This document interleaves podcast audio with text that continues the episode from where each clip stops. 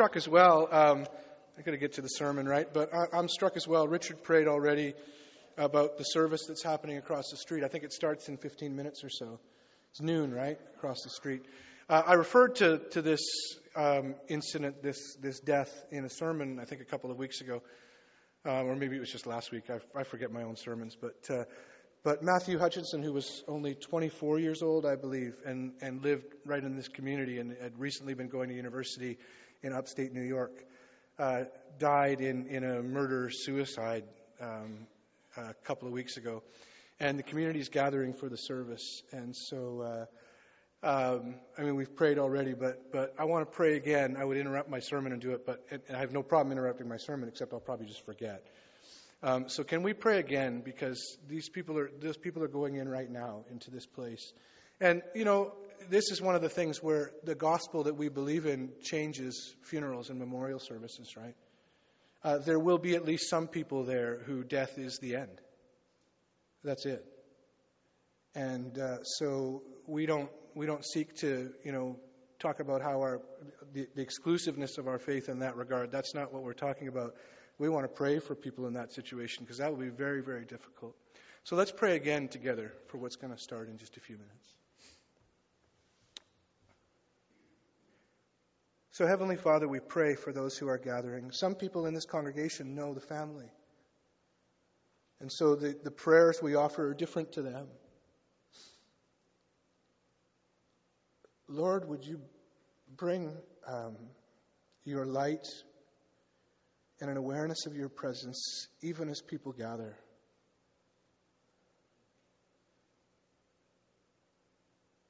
Come, Holy Spirit. Bless those who are gathering in that place, for we know in confidence that what you have done for us, you have done for all. Would you speak, Lord? Comfort those who mourn. And would you even, Lord, help some to know and be able to pray? There will be Christians gathering there as well, that they could pray that your light would be known.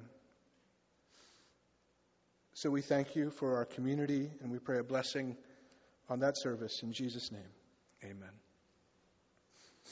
Well, okay. Sermon. There we go.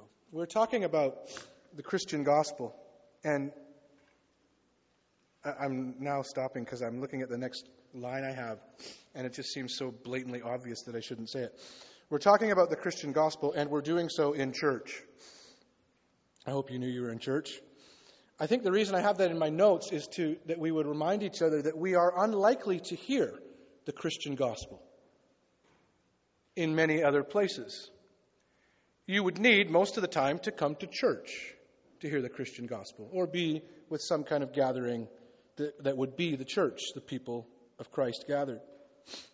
The default messages of the world, our culture right now, if you never went to church, if you just picked up the messages that are given to you by, you know, marketing, advertising, how to make your way in the world, what are the default messages? the stories of this world. Well, they can seem appealing, and, and partially they are. Enjoy your life, provide for yourself and your family, find happiness. Happiness is probably the default story. I just want my kids to be happy. They can seem appealing, but if you look a little bit deeper, the default messages of this world produce incredible amounts of anxiety and fear and competition. It's not to say that the world is terrible. I don't believe that. And I remind myself that God so loved the world that he gave his one and only Son, that he turned towards the world, not away from it. But the Christian gospel is different than the stories, the default stories of our culture. Because in the Christian gospel, this is the slide. I think it's a distance thing lately with that, but we'll. Um, this is the slide that we had up for the whole first half of Romans, and I've left it in the presentation. The Christian gospel, the goal is not death, but resurrection. Now, that's hard for some of us to understand. Well, what do we, what do we mean by that? I can explain to you what I mean by that, and one day I'll show them to you, but I didn't want to do it this morning and take the time, but I'll take probably just as long to describe it. by describing a mutual fund ad. There's a, a, series of these ads for, the, for Sun Life. Life is better under the sun. Did you know that? But S U N, anyway. Um, it's true, but S O N is, is the truth. And these ads, the, the, the uh, format that they, that they follow is to say, is to go through the stages of life. I think from childhood or something. And, and so there's this and there's this and there's this. You grow up, you get your first car, then you get another car. You might, you know, you go to university, maybe, I'll get it out of order, don't worry about that. But you go to university, you find someone, you get married, you buy your first place or something like that. You go on vacation, you do this, you do, and there's a, there's a series of the ads. I think in one ad they have two sequences, and one says, then you have kids, and of course there's the corresponding little icons and images and all the rest. And they end with, you know, and then you, and the goal is what? For the mutual fund company, the goal is retirement. And at retirement it says, and then you live happily ever after. It's really curious. Then one of the ads says, you do this, you do this, skip the kids, which is almost like, yeah. But anyway. And then, and then, after you retire, you live happily ever after. What are they not mentioning? Death. I mean, they're probably not going to. They may, the closest they'll get is say, leave something for those who come after. But why can't they mention death? Because death is the end of the ad. It's the one thing you can't say because it covers over everything else. You can't say it. And for those, some of you now who struggle with some of the difficulties of aging, you would say, when I say you retire and then you, re- and then you live happily ever after, some of you would say, really? Because that's the phase I'm in right now. because in that default way of thinking in the world, death is the end. But in the Christian gospel, death is not the goal, the end. Resurrection is. God turns towards us in Jesus Christ. The gospel of Jesus Christ is that God is present and his character is revealed in Jesus. And the call for us is to live in the light of this, to love one another, and we're promised life to the full, even beyond death. This is faith. The gospel is outlined in Romans, this gospel is outlined in Romans chapters 1 through 8, and then chapters 9 through 11, which we've just worked through, are a theological consideration. And at the end, I called it a mic drop last week and lamely tried to emulate it. I didn't try to be lame, but I was. Uh, this week I'll use a different metaphor and say it's not, and Richard read it for us, it's not that he just drops the mic like in your face. The better way of thinking of it actually is that Paul finishes the theological section with a hymn. It's a doxology. Good theology can't help but become prayer and worship. Did you know that? Good theology can't help but become prayer and worship. Paul is setting out to anticipate people's theological questions, their practical questions about Christian faith, who is in and who is out. We've gone all through that. But as he finishes the section, he breaks out in a hymn. It's responsive. If you have never responded to the Christian gospel, the call in Romans is that you believe with your heart and confess with your mouth. And if you, by the power and presence of the Holy Spirit, haven't prayed that, but by that presence of the Holy Spirit, you feel so compelled, we want to consistently give you opportunities to do that in this church. To say, yes, believe in your heart that Jesus is Lord, confess with your mouth, then you will be saved. You will be brought into this gospel light, which is for all people. But you can live as if God hasn't done this. Will you respond? And Paul, for probably more of us here, we have a similar thing to Paul where we have prayed those prayers, we have believed in our heart and confessed with our mouth. But you know, you live the Christian faith for a while and it gets just kind of like another Sunday, another Sunday, another Sunday. And then you consider the things of God, you consider the gospel of Jesus Christ, and the Holy Spirit is present, and you can't help but break out into hymn. That's our response. That we would delight in this faith. And some of you, like we mentioned last week, have lost what it means to delight in the gospel. You so desperately want other people in your family or other places to believe, but for some reason you've lost that delight.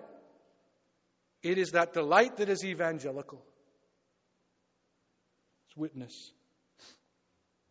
So Paul ends with this hymn, and then we get to, and I liked when Norma read it because it was on, when she said, Today's reading is chapter 12. I was like, we get past 11 now. Chapter 12 and following to chapter 16, living in the light of the gospel, living in the light of God's mercy. And we get this, and some of that's in the section we read, and others, uh, you know, if you flip forward in chapters, there's wonderful headings, and you'll see the things that are coming. Paul's going to start to say things like this Often people will think of this section of Romans as um, a section about ethics, you know, how to live your life. And I said it myself how to live in the light of the gospel. But it's also helpful to understand it as the end of ethics. By end, I don't mean that they don't exist anymore. I mean that if you, become, if you can become Christ like, or if you consider the character of Christ, you don't have to teach Jesus how to be ethical. He lives his life out of this identity and character.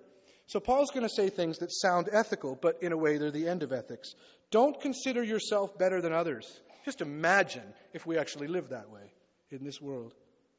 Remember that you are a body. You is plural. You together are a body. So, this privilege of gathering as the church, you don't have to compete with one another. You don't have to be suspicious of one another. You can come into this place and feel, I am so glad that I am here with these other people. Even the people that you see the world differently than, even the people that you disagree with. You are a body. Bless even those who are against you. Rejoice with those who rejoice. Weep with those who weep. Submit to authorities. This is a call to good citizenship. You have one debt always. This will come up later in Romans, and we'll get there. I love this in this world where we just either we're, we're um, caught under debt. In North Vancouver, this is very common. We're caught under debt, or we, we celebrate when we don't have any debt, as if that's like the, a wonderful possibility.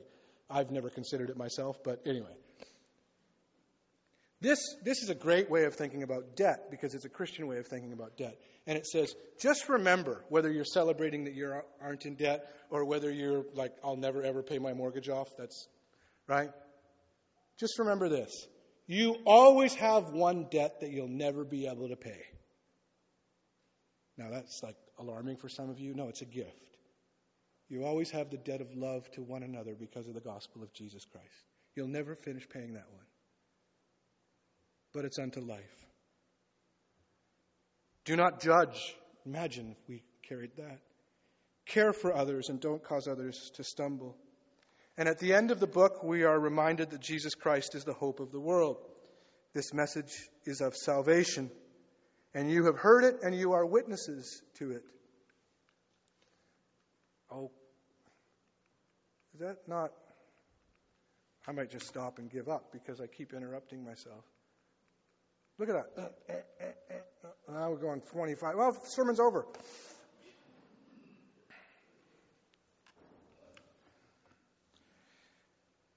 After the hymn and the crescendo at the end of chapter 11, there's this end, Amen.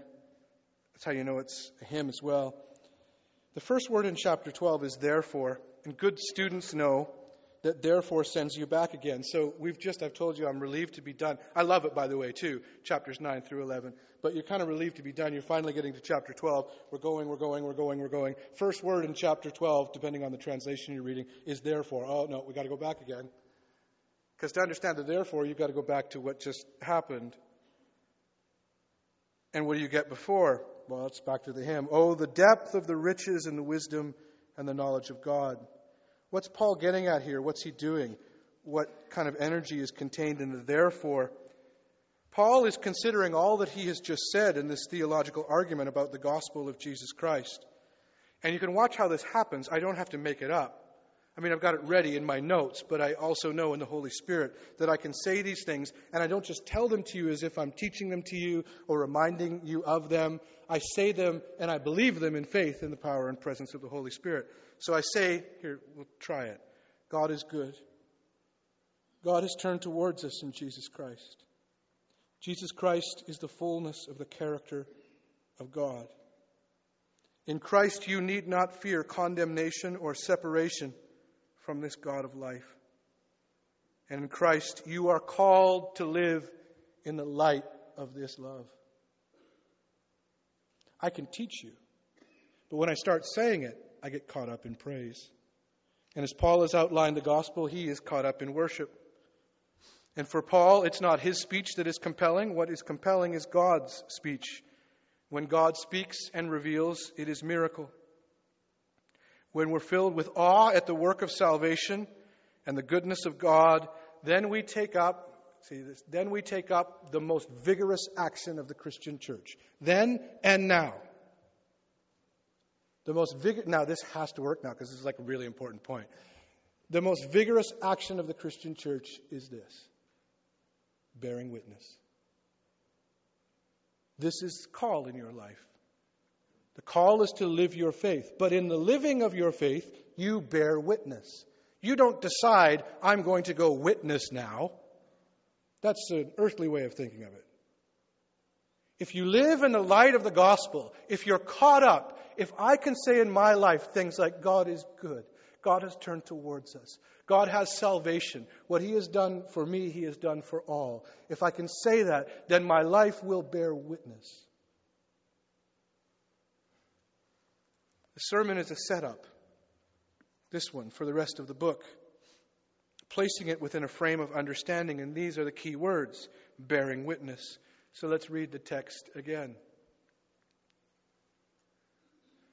Therefore, I appeal to you in light of God's mercies. That's all the things he's just told you about.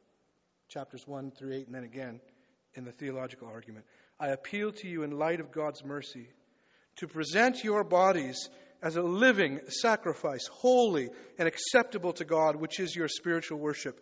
Do not be conformed to this world, but be transformed by the renewal of your mind, that by testing you may discern what is good and acceptable and perfect. Does this sound good to you? It should. And maybe this morning it does. The problem is, in my experience, historically, this text in Scripture has not often sounded really good. It sounded for many like a burden rather than a gift. Like the minister is saying, therefore, present your body as a living sacrifice. And then you get to words like holy and acceptable, and then you really know. Don't be conformed to the pattern of this world but be transformed. I could say it that way, right? Does that sound good? Which is right? You tell me, well, you need a balance. I'm not into the balance, I'm into God's 100%. And in this way of reading it, Paul turns more into an ethicist than a worshiper. You know the difference in Christian faith? Don't. But when it's gift, don't be conformed to the pattern of this world, but be transformed by the renewal of your mind. Same content. It can ring like judgment. Are you presenting your, I'll just ask you, I'll, I'll, walk around the room and take forever, and we'll ask everyone, are you presenting your body as a living sacrifice? And most of you are going to have an answer. First of all, you're going to go, why are you bothering me? But then you're going to have an answer. You're going to say, many of you would say it in one, I don't really know what you're talking about but I'm going to say no. Because, you know, we could always be doing more, I guess, is the answer. I want to draw this picture out a little bit. If we have an oppressive, negative, or harsh view of this language, then the, the way that we are as a church is reflected how we live in, in, in this community in the light of the gospel. A lot more head shaking, a lot more upset at the world, an anemic church, an anemic faith, and the temptation to judge others even more, to say, well, I can't say with confidence that my life is a living sacrifice, but I know it is more than them. Not the content or the energy of this text.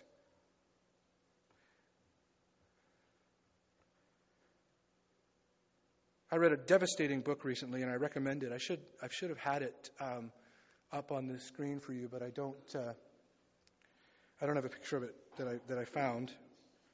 It's actually by a young, so he's 40 something, early 40s, a young man writing letters to his teenage son. He's African American, and he's talking about the African American experience particularly for young men, but for the whole of a culture. He grew up in Baltimore, and it was where streets were violent, and there was violence was everywhere. Violence on the streets, violence from the authorities. And he said, even if you had loving parents, even if your parents really loved you, cared for you, and they weren't mean or harsh or anything, they would often beat you because they were so afraid if you didn't live your life twice as good as everybody else, particularly white people, then at any given time you could face violence and nobody would have to explain themselves whether they were a police officer or. And he said, so this fear was everywhere. Fear was prevalent. And he said, you know, you could see it in the boys on the corner and the, and the way they would parade themselves with their clothes and their language and their violence. But he said he learned pretty, pretty early on as a young person that that was all just out of fear. And he's a good writer. His name's Ta-Nehisi Coates. The end of the book, he's, he's actually atheist as well. And I, as I read the book, I told myself, I thanked God. That sounds strange, right? I thanked God for his atheism. Don't worry, I'm not saying all the end, all that. But I told myself a Christian never could have written this book because a Christian has too much hope.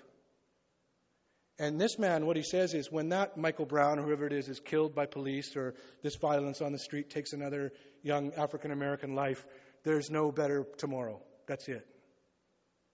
And so what it does is it confronts you with this stark reality. He speaks highly of faith. He says that my friends had Christian faith growing up because in the African American community it's very present. And he said, but I never had the comfort of faith.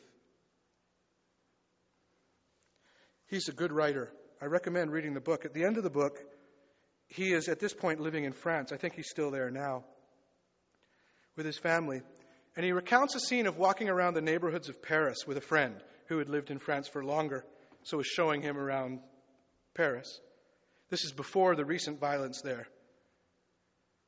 He says, uh, with this friend, we drank a bottle of red wine and we ate meats. That's plural, meats.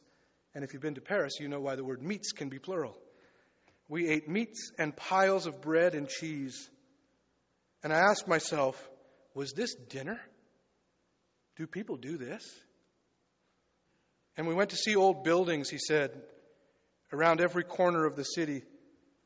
And the entire time my friend was leading me, I was sure that he was going to make a quick turn into some alley where some dudes would be waiting to strip me of what exactly?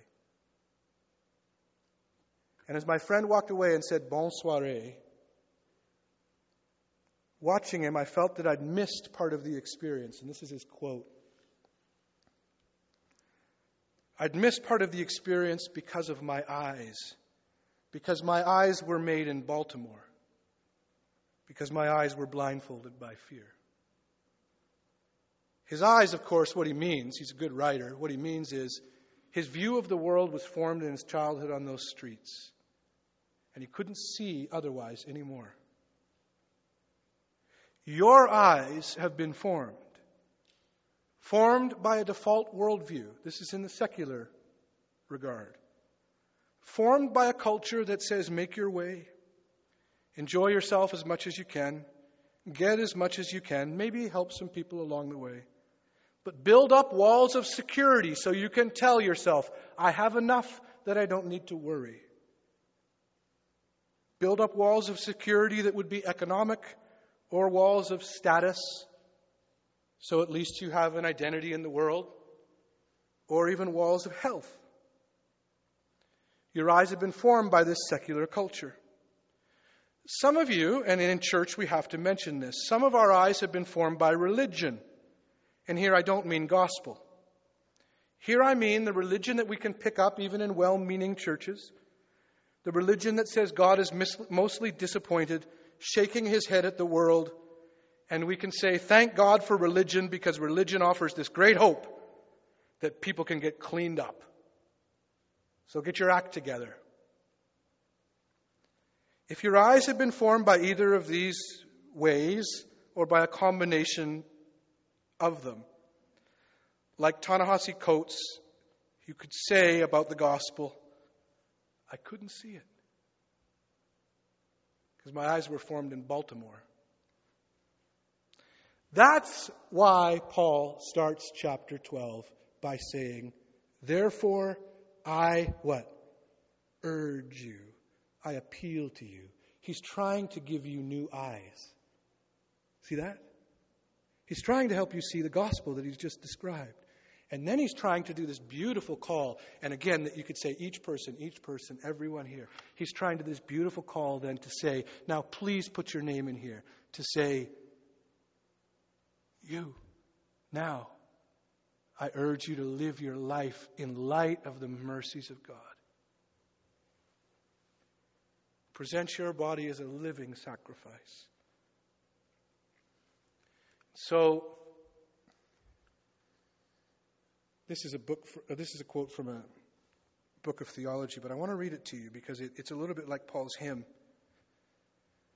And so we are brought back again and again to stand before the hidden depth of His riches, His possibility, His life, and His glory, before the hidden depth of His wisdom, His thoughts, His judgments, His way, before the hidden depth of the knowledge by which He knows us before we know Him, and by which He holds us to Himself. Now, here, therefore, live your light in life of God's mercies. Do you see how this is a positive call? It's not measurement. It's not that thing that you do to me so often where you say to me, either in words or with your eyes, Do you think God is okay with, and whatever it is you've done? When you say those things to me, I, I want gospel for you. Correction that's often required in evangelical circles, and I, am careful about saying this, I'll explain it a little bit, but the correction that's often required in evangelical circles is to remember that mission, mission is an attribute of God, not a function of the church. Diff- Daniel actually described it for us here. Christ's mission, the gospel in the whole world. Mission is an attribute of God. That's the original language in Scripture that it's part of God's character, that God is pouring out his love and salvation in this world. The church doesn't have to take up mission. The church's function is to bear witness. So, will the church do things and function and go and help people and go and help change lives? Of course. But it is God who is the missionary. It's, it's very important to understand this. It's why some of you can feel a sense of awkwardness at times around Christian project after Christian project after Christian project, like thing after thing after thing. And there's too many and you don't know what. God, God's character is mission. Mission's a part of his character. And our, our role is to bear witness to this. God is accomplishing the work of salvation, and our mission is to live in the light of his mercy. And that might mean that you wind up, of all places, in Nepal. Why? Because if Daniel wasn't there, God wouldn't be working. He doesn't think that. I know he doesn't think that. Because God's accomplish, accomplishing his mission in every place in this world. And we bear witness. It's why, and you said there's not really any Christians in Yangri, and that, that's the place you're referring to. And we heard again Heather t- telling us to, like, one Christian there, bearing witness. And look what happens. But she didn't bring God there. Our most vigorous action is to bear witness, and this is the further grace that we become involved in God's work in the world. I pray this all the time, and I, I mean, I hope you're okay with this. When, whenever I get up to preach, I remind myself of how insane it is. It's nuts that somebody would stand here and say, Let me tell you what God thinks. Why would you people listen to anybody who does that? And I remind myself, like that in, in humility, I hope, And I pray, and this is how I pray about my own life God, isn't it enough that you revealed yourself to me?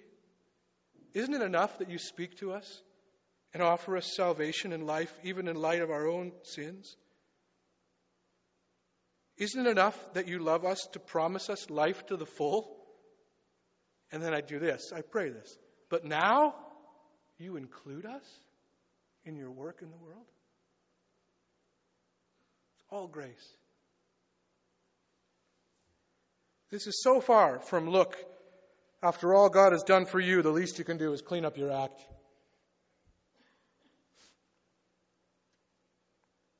An early church, where we get Romans, where we have the book of Acts, the Acts of the Apostles, the Acts of the Holy Spirit, the apostolic strategy is not to go out and save souls. Did you know that?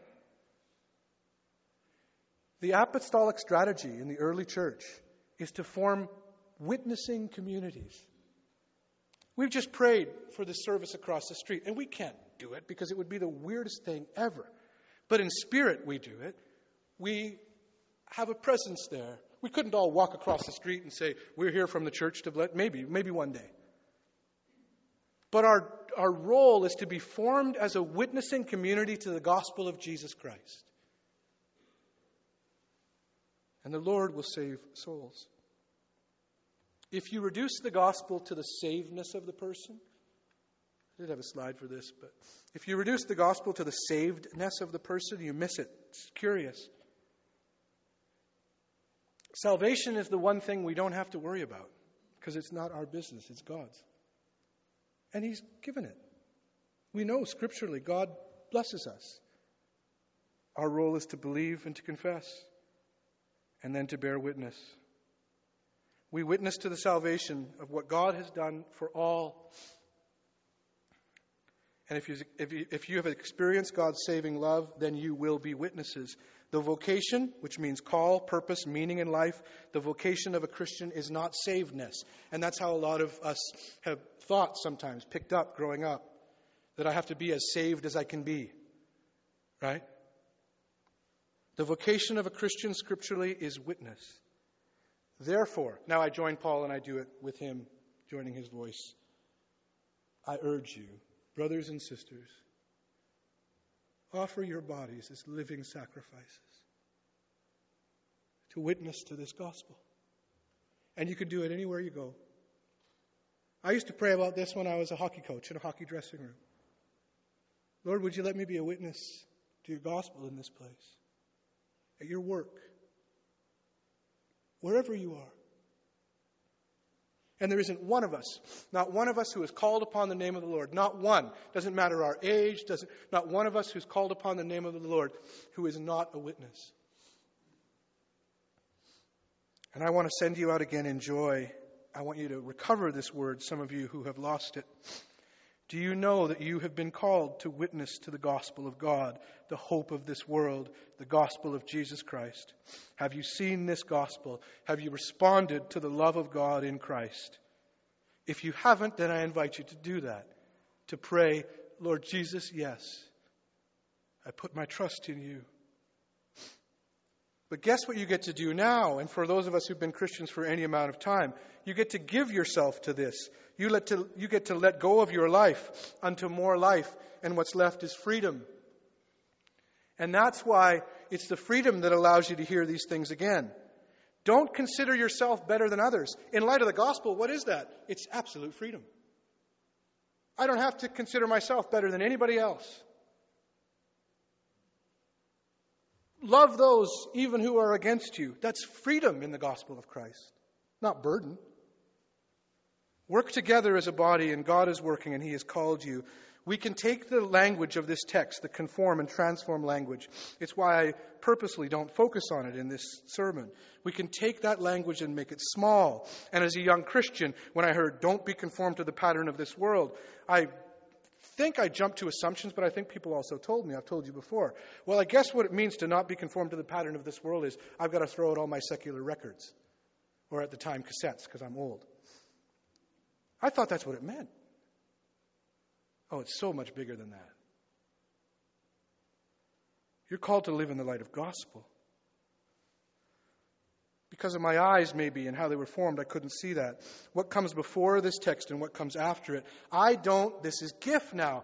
I don't have to be conformed to the pattern of this world. I don't have to think the same thing about death. I don't think the same thing about the end.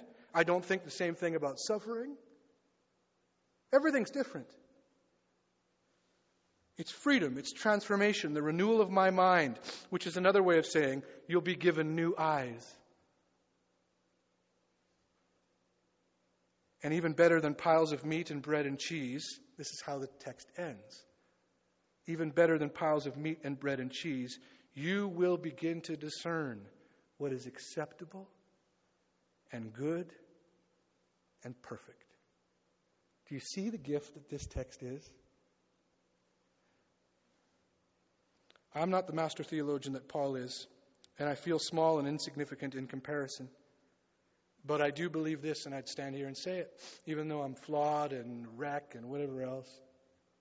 I'm no master theologian, but I do believe this. I can bear witness. As can you. And so with Paul, I urge you present your bodies, the whole of your life, as living sacrifices because this world so desperately needs the light of the gospel. You don't have to be afraid. When you hear the word sacrifice, what do you think? You think, oh no, that means that money I gave is gone. That means that life I gave is over. That's how we think of sacrifice. That's what the word really means. You give something up. Pro- one of the problems and blessings is that in Christian understanding, the word sacrifice takes on a whole different meaning. This is the sacrifice. And we serve a risen Lord. You know, of course, that Paul had that in mind when he used the image living sacrifice. This isn't unto your death, this is unto your life. It's a beautiful picture.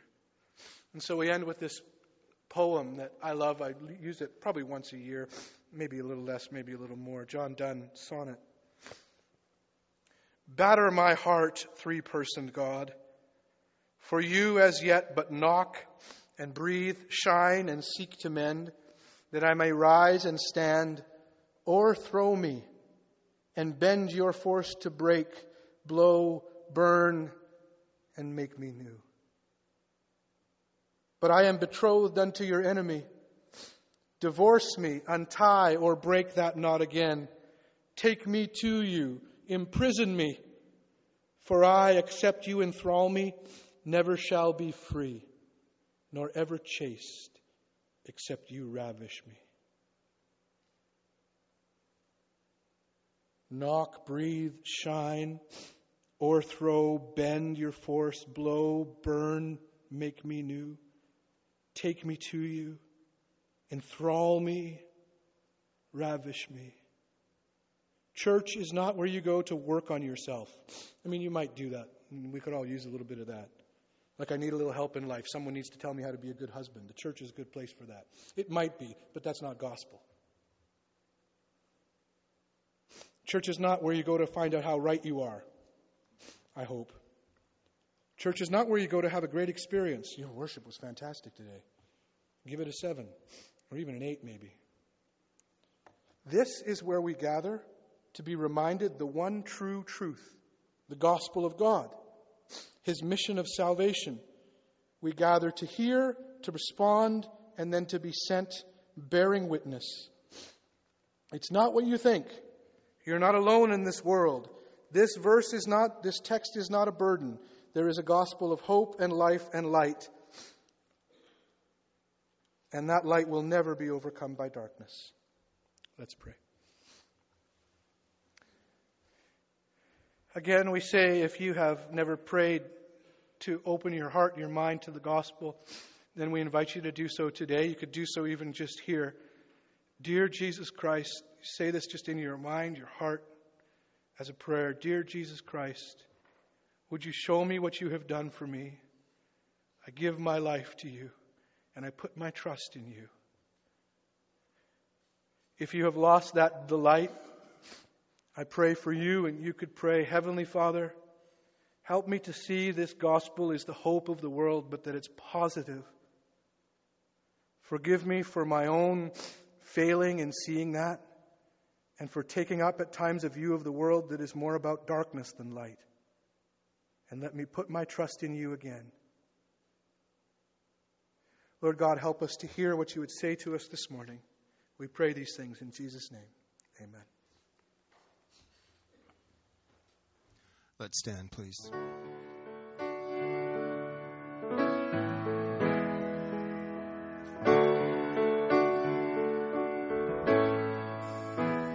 A thousand times I've failed, still your mercy remains. Should I stumble again, still I'm caught in your grace. Everlasting, your light will shine when all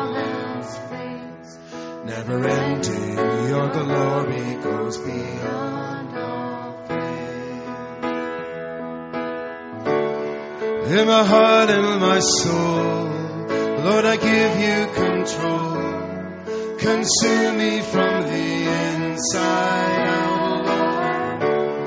Let justice and praise become my embrace. To love you from the inside out, Your light will shine when all else fades. Never ending, your glory goes beyond all fame. And the cry of my heart is to bring you praise from the inside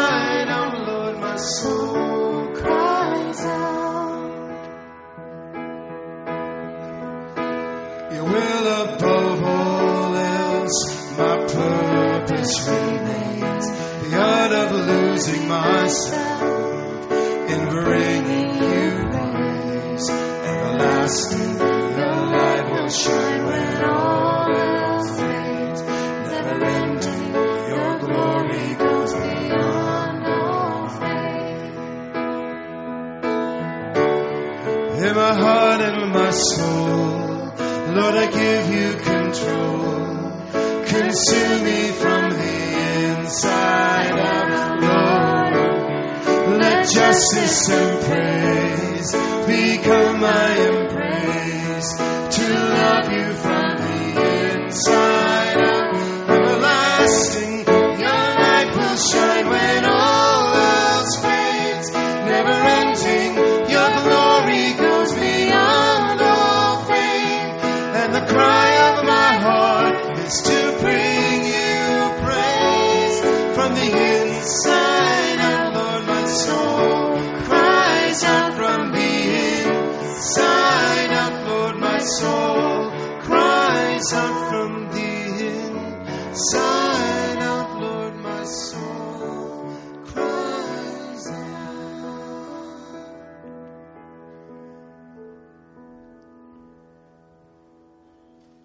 prayer exercise as we uh, conclude our service. It's why uh,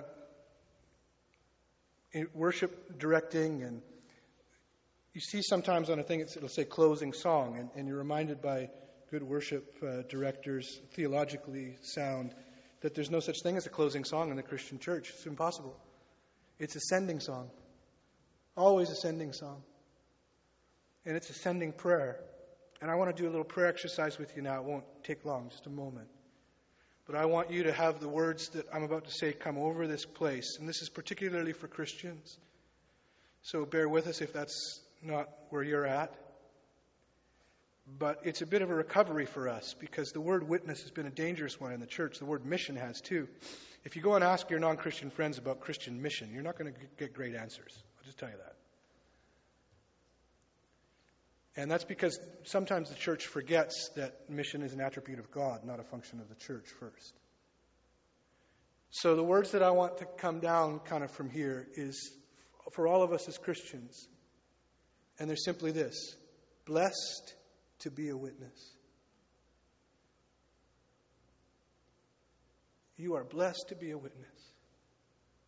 Wherever you're going today, wherever you are this afternoon and tomorrow, whether you're around the whole other side of the world.